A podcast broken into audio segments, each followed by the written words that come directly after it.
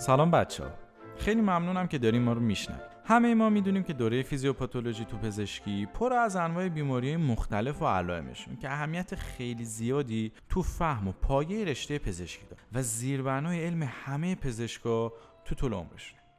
پس اگه بتونین مطالب این دوره رو به شکل مفهومی و علت معلولی یاد بگیرین و تو تیواری حفظ نکنین هم لذت بیشتری از پزشکی می‌برین هم خیلی بهتر تو خاطرتون میمونه و دیگه فراموشش نمی‌کنین.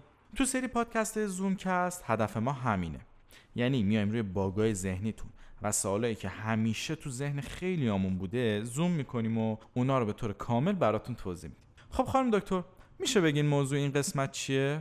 سلام به همگی بحث امروز ما در مورد سیروزه و می‌خوایم چند تا از علامتهای اونو با جزئیاتش و علت ایجاد اونها رو بررسی بکنیم خب میشه بگین چه علامتهایی رو تو این قسمت بررسی می‌کنیم؟ ما می‌خوایم در مورد زردی یا همون jaundice، خارش، پررنگ شدن ادرار و کمرنگ شدن مدفوع که البته علت همه اینا یک موضوع صحبت بکنیم. بعد از اون سندروم hepatopulmonary و بعدش هم علائمی که به خاطر rise estrogen به وجود میاد مثل palmar erythema رو مورد بحث قرار میدیم. خب اول میشه به ما تعریفی از سیروز بگین؟ بچه سیروز به معنی ایجاد فیبروز در کبد در نتیجه یه آسیب طولانی مدته. یعنی سلوله کبدی به دلایلی مثل ویروس یا خودیمنی یا مصرف الکل از بین میرن و جاشون بافت فیبروز و اسکار تشکیل میشه. خب پس با توجه به عملکرد گسترده کبد به نظرم علائم زیادی تو بیمار به وجود بیاد. آره درسته. اولین علامتی که راجبش توضیح میدیم زردی، خارش، پررنگ شدن ادرار و کمرنگ شدن مدفوعه که همه این علائم به خاطر بیلیروبین اتفاق میفته. حالا اصلا بیلیروبین چیه؟ ببینید طول عمر گلبولای قرمز ما حدودا 120 روزه و بعد این مدت گلبولای قرمز توسط ماکروفاژ ها توی سیستم رتیکولو اندوتلیال بلعیده میشن از تجزیه هموگلوبین توی سی دو تا ماده به وجود میاد. یکی هم و یکی گلوبین. گلوبین که پروتئین و اسید هاش توسط بدن دوباره مصرف میشه. هم هم به دو تا بخش آهن و بیلیروبین غیر کنجوگه تبدیل میشه و اون آهنم باز توسط بدن برای خونسازی استفاده میشه. بیلیروبین غیر کنجوگه یا همون این دایرکت بیلیروبین سمیه و باید تغییراتی توش ایجاد بشه. این تغییرات توسط کبد انجام میشه. چون بیلیروبین غیر کنجوگه محلول تو چربیه برای رسوندنش به کبد به یه حامل توی خون نیاز داره. این حامل آلبومینه.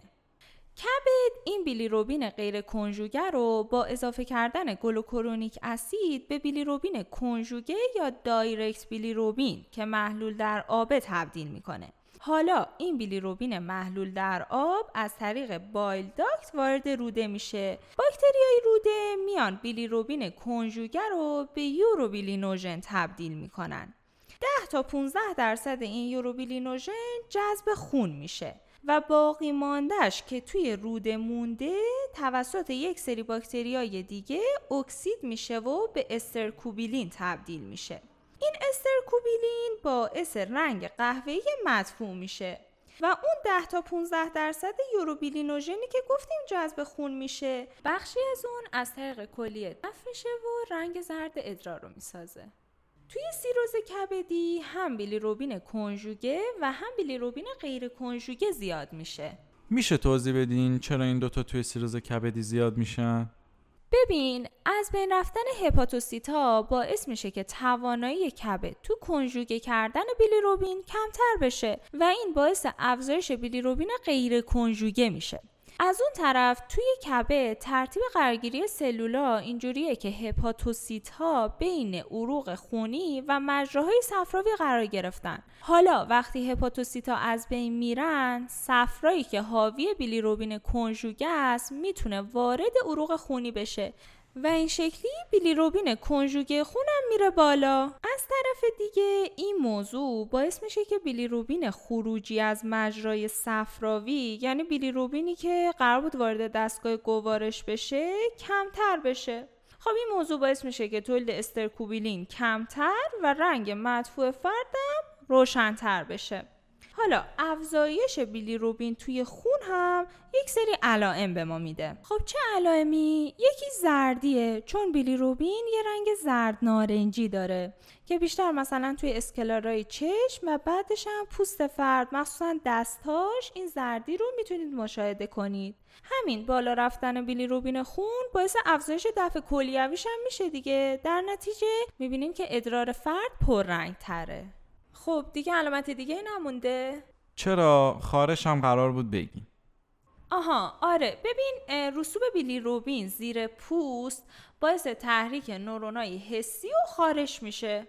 خب پس تا اینجا فهمیدیم که چطوری سیروز با افزایش بیلیروبین باعث زردی و خارش و افزایش رنگ ادرار و کمرنگ شدن مدفوع میشه. علامت بعدی که می‌خوایم برامون بگین چیه؟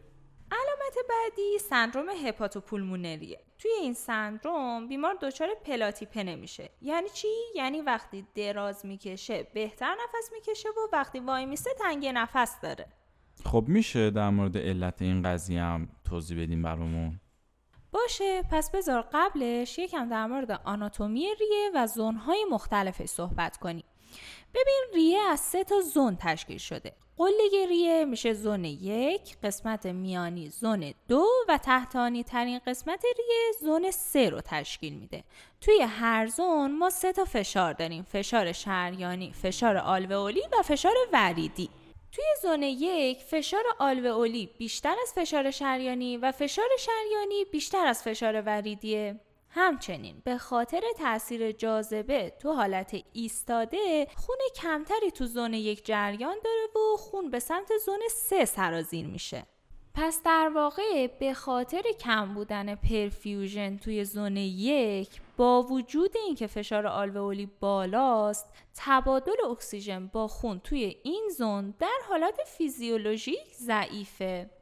اما توی زون سه توی زون سه فشار شریانی بیشتر از فشار وریدی و فشار وریدی بیشتر از فشار آلوئولیه. در نتیجه در حالت عادی و ایستاده جاذبه خون رو به سمت زون سه ریه یعنی قسمت تحتانی ریه میکشونه. یعنی به علت پرفیوژن بالا توی این زون تبادل اکسیژن با خون به خوبی صورت می‌گیره. پس اونجور که من فهمیدم تو حالت فیزیولوژی تو زون یک که همون اپکسریه است تبادل اکسیژن به خوبی صورت نمی‌گیره. اما تو زون سه که بیس یا قاعده است این تبادل به خوبی صورت می‌گیره. درسته؟ آره دقیقا همینطوره. اما توی سیروز کبدی چه اتفاقی میافته؟ ببینید تو سیروز کبدی کبد دچار فیبروز میشه. و این فیبروز مثل یک انسداد در مسیر portal vein عمل می‌کنه و باعث احتقان و پرفشاری این ورید میشه.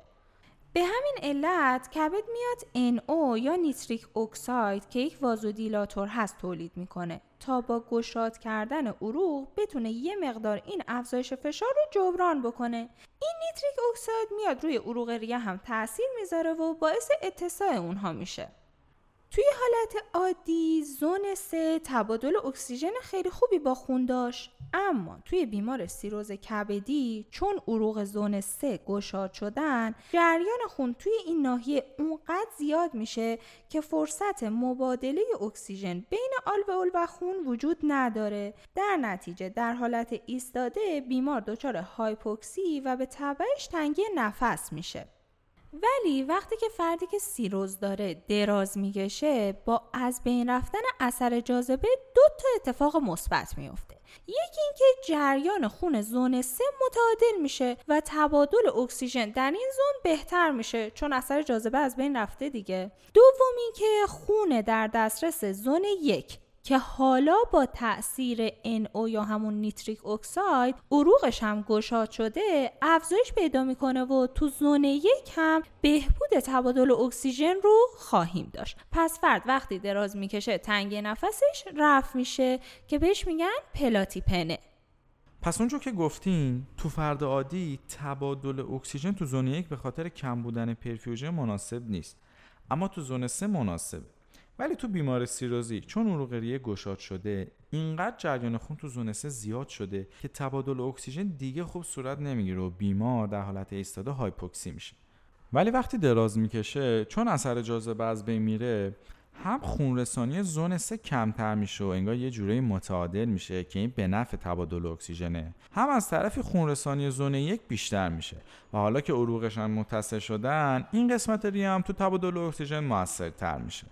آره دقیقا همینه که گفتی.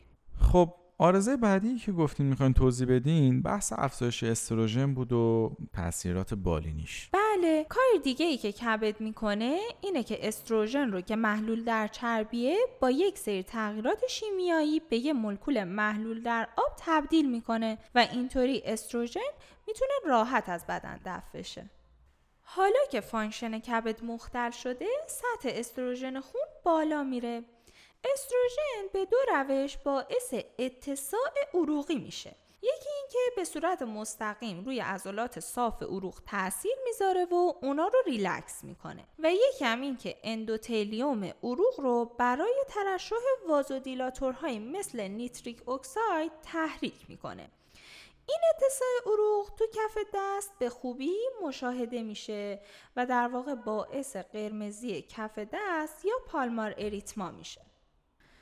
همچنین این افزایش استروژن تو قسمت های دیگه بدن مثل صورت و شکم و جاهای دیگه می‌تونه خودشو به شکل اسپایدر آنژیوما نشون بده که چون ظاهرش در واقع شبیه تار انکبوته بهش اسپایدر آنژیوما میگن. از طرفی افزایش استروژن توی مردا باعث ژنیکوماستی یعنی بزرگ شدن سینه ها و تستیکولار آتروفی هم میشه. خب خیلی ممنونم که تو قسمت اول زومکست همراه ما بودیم قسمت اول تمام شد. تو قسمت بعدی بررسی چند علامت دیگه تو بیماران سیروزی رو انجام میدیم و علت هر کدومم دوباره بهتون میدیم ممنون از توجهتون. خدا نگهدار.